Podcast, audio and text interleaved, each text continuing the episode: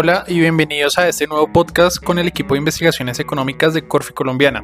Les habla Nicolás y el día de hoy estaré con Laura Parra, analista de investigaciones económicas locales, y Julio Romero, director de macroeconomía y mercados de Corfi Colombiana. Un gusto tenerlos acá de nuevo. Hoy hablaremos sobre la inflación, porque este tema es importante. ¿Qué es lo que está pasando?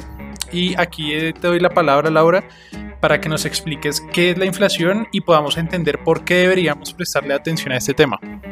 Hola Nicolás, un saludo para todos. Y sí, desafortunadamente la inflación es el tema del momento. Lo primero es recordar que la inflación es cuánto suben los precios de lo que consumimos normalmente, y realmente todo el mundo percibe el impacto que esto tiene sobre el bolsillo. Un mayor costo de vida claramente nos afecta a todos en el día a día, y aunque todos lo estamos experimentando, son pocas las personas que sabemos que el ritmo en el que están subiendo los precios es el más rápido desde 1999. Sí, digamos que eso lo hemos escuchado en noticias y en todo lado. Sin embargo, sí quisiera preguntarte cuáles son esos elementos que están detrás de todo este comportamiento. Claro que sí. Después de la pandemia, lo primero que hay que anotar es que el aumento de la inflación fue un fenómeno global, ha sido un fenómeno global desde entonces, y pues se convirtió en un problema para todos los países, porque por un lado teníamos las fábricas a media marcha, y por el otro lado, después de los confinamientos, la gente salió a consumir con lo que se había ahorrado durante esos meses de encierro. Entonces, a estos elementos se sumaron en 2021 temas energéticos y temas relacionados con la agricultura, como resultado del conflicto que hay pues actualmente entre Rusia y Ucrania. Entonces, en resumen, lo que tenemos es una mezcla de factores que en conjunto son tendencias muy alcistas para los precios, y pues después de tenerlos controlados durante muchas décadas, lo que pasó es que subieron de manera global. Sin embargo, en Colombia lo cierto es que este aumento no ha parado en más de un año y medio, y que, a diferencia de otros países en la región, la inflación sigue aumentando. Listo, Laura. Ahora quisiera que me contaras también cuáles son los elementos que están detrás de este comportamiento de la inflación. Claro que sí. Entonces, después de la pandemia, el aumento de la inflación se convirtió en un problema para todos los países, porque por un lado teníamos un problema de suministro, esto es, unas fábricas funcionando a media marcha, y a eso se unió que la gente salió a consumir con todo lo que había ahorrado durante la pandemia, luego de los meses de confinamiento. A este panorama, que ya era un poco complejo, se sumaron unos temas energéticos y de alimentos en 2022 por el conflicto entre Rusia y Ucrania, que todavía pues sigue vigente. Entonces, en resumen, a nivel global, lo que tuvimos fue una unión de varias tendencias muy alcistas para los precios, y en efecto, los precios subieron después de muchas décadas de estar con comportamientos muy, muy controlados a nivel global. Listo, como lo dices, a nivel global, pues todos estos son las razones por las que la inflación ha tenido estos movimientos durante este tiempo, durante el año pasado ya. Ahora bien, quisiera que me dijeras cómo se ve Colombia en medio de este panorama. Bueno, en este panorama Colombia comparativamente no está tan bien. Lo cierto es que a nivel local el aumento en los precios no ha parado en más de un año y medio, y esto contrasta con las tendencias de disminución que ya se están viendo en otros países de la región. Esto puede responder a esos fenómenos globales y también a cuatro que son propios del panorama nacional. El primero fue los bloqueos del paro nacional y el efecto que esto tuvo sobre el precio de los alimentos, que hay estudios del Banco de la República que confirman que ha sido más prolongado de lo que se preveía. Además de eso, en Colombia tenemos una depreciación muy alta. Este es el segundo elemento que nos diferencia un poco frente a otros países, y eso afecta al precio de todo lo que importamos, que se utiliza tanto para el consumo final como para los insumos, pues. La tercera es un fenómeno propio que se llama, o que conocemos como, indexación, y es el hecho de que los precios de los arriendos, de los colegios, de las universidades y de muchas otras categorías de gasto están amarradas a la inflación del cierre del año inmediatamente anterior. Entonces hay un proceso en el que la inflación se retroalimenta de sí misma a estar tan alta. Y lo último es que en efecto la demanda ha sido muy fuerte, como lo había mencionado, después de los meses de confinamiento. los hogares salieron a consumir con una fuerza muy importante, y esto pues ha dado lugar a que se trasladen un poco esas presiones a los precios finales. Listo, Laura, muchas gracias y muy importante tenerlo en cuenta a la hora de entender qué es la inflación. Ahora bien, le doy paso a Julio con este panorama que nos acaba de contar Laura para hacerle unas preguntas, y es ¿qué podemos esperar en este 2023? Y si ya estamos cerca del máximo o cuáles son los temas a tener en cuenta sobre la inflación. Nicolás, un saludo muy especial a quienes nos oyen.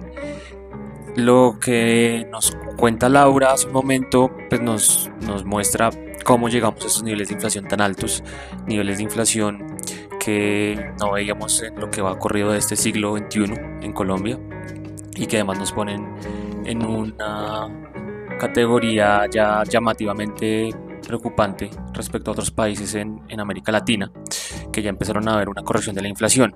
Precisamente esto es lo que estamos viendo en el comienzo del 2023.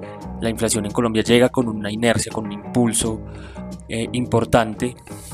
Tenemos los fenómenos que explicaba Laura todavía persistentes, por lo menos en el primer semestre del año. Justo en el equipo, con los datos de inflación de diciembre, estamos revisando los pronósticos para todo el año 2023.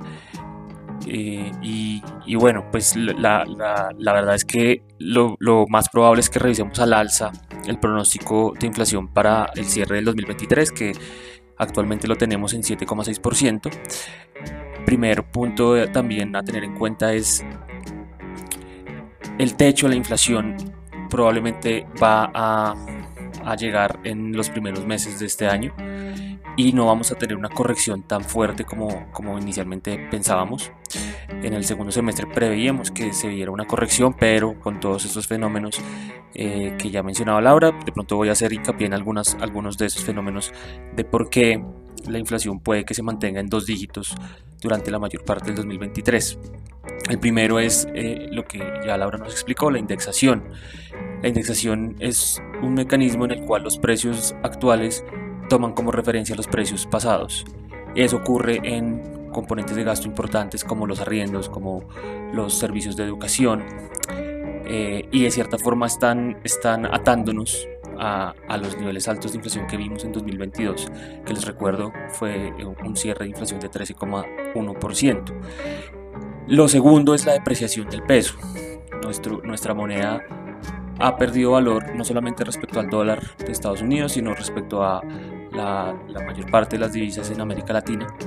Eso no ha sido un fenómeno transitorio, sino que hemos visto que se ha estabilizado el precio del dólar en Colombia por encima de los 4.750, 4.800 pesos, que son niveles que hace un año eran impensables para las autoridades económicas, para los analistas, y eso tarde que temprano se terminará trasladando tanto en los precios de los productos importados como vehículos, artículos de aseo, algunos electrodomésticos, y también de forma indirecta en los costos de los insumos para el sector de agricultura y para el sector de industria manufacturera.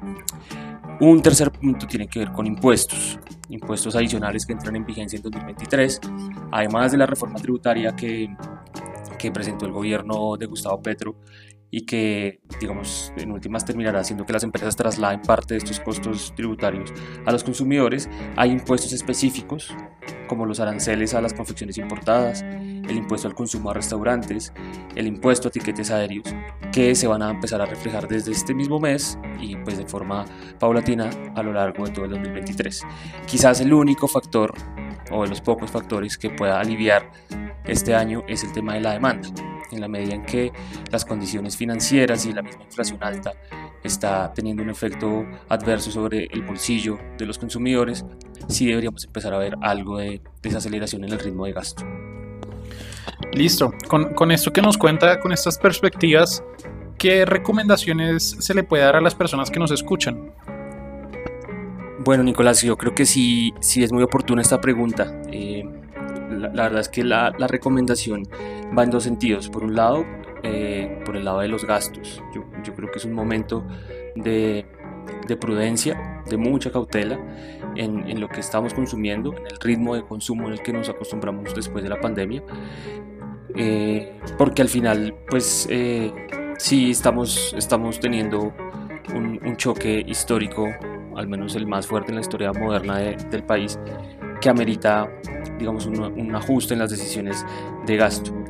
La inflación termina siendo un impuesto a los ahorros, entonces la otra recomendación también tiene que ver es cómo uno se protege de la inflación, porque lo que uno tiene depositado en su cuenta de ahorros, pues cada vez tiene menos poder adquisitivo si usted no lo invierte. Entonces es una invitación también a que busquen el lado bueno de un contexto inflacionario, y es las tasas de interés han tenido que subir de forma importante. Hay unos instrumentos financieros que ofrecen tasas de interés atractivas para el inversionista y lo protegen de la inflación, y por supuesto evitar endeudarse, evitar adquirir nuevas deudas con las tasas de interés tan altas, que terminarán reflejándose en unos pagos de intereses muy altos en el futuro y restándoles aún más capacidad de compra a los consumidores. Bueno, y aprovecho también para que consulten nuestros análisis sobre inflación y sobre otros temas de coyuntura económica en nuestra página de internet www.investigaciones.corficolombiana.com.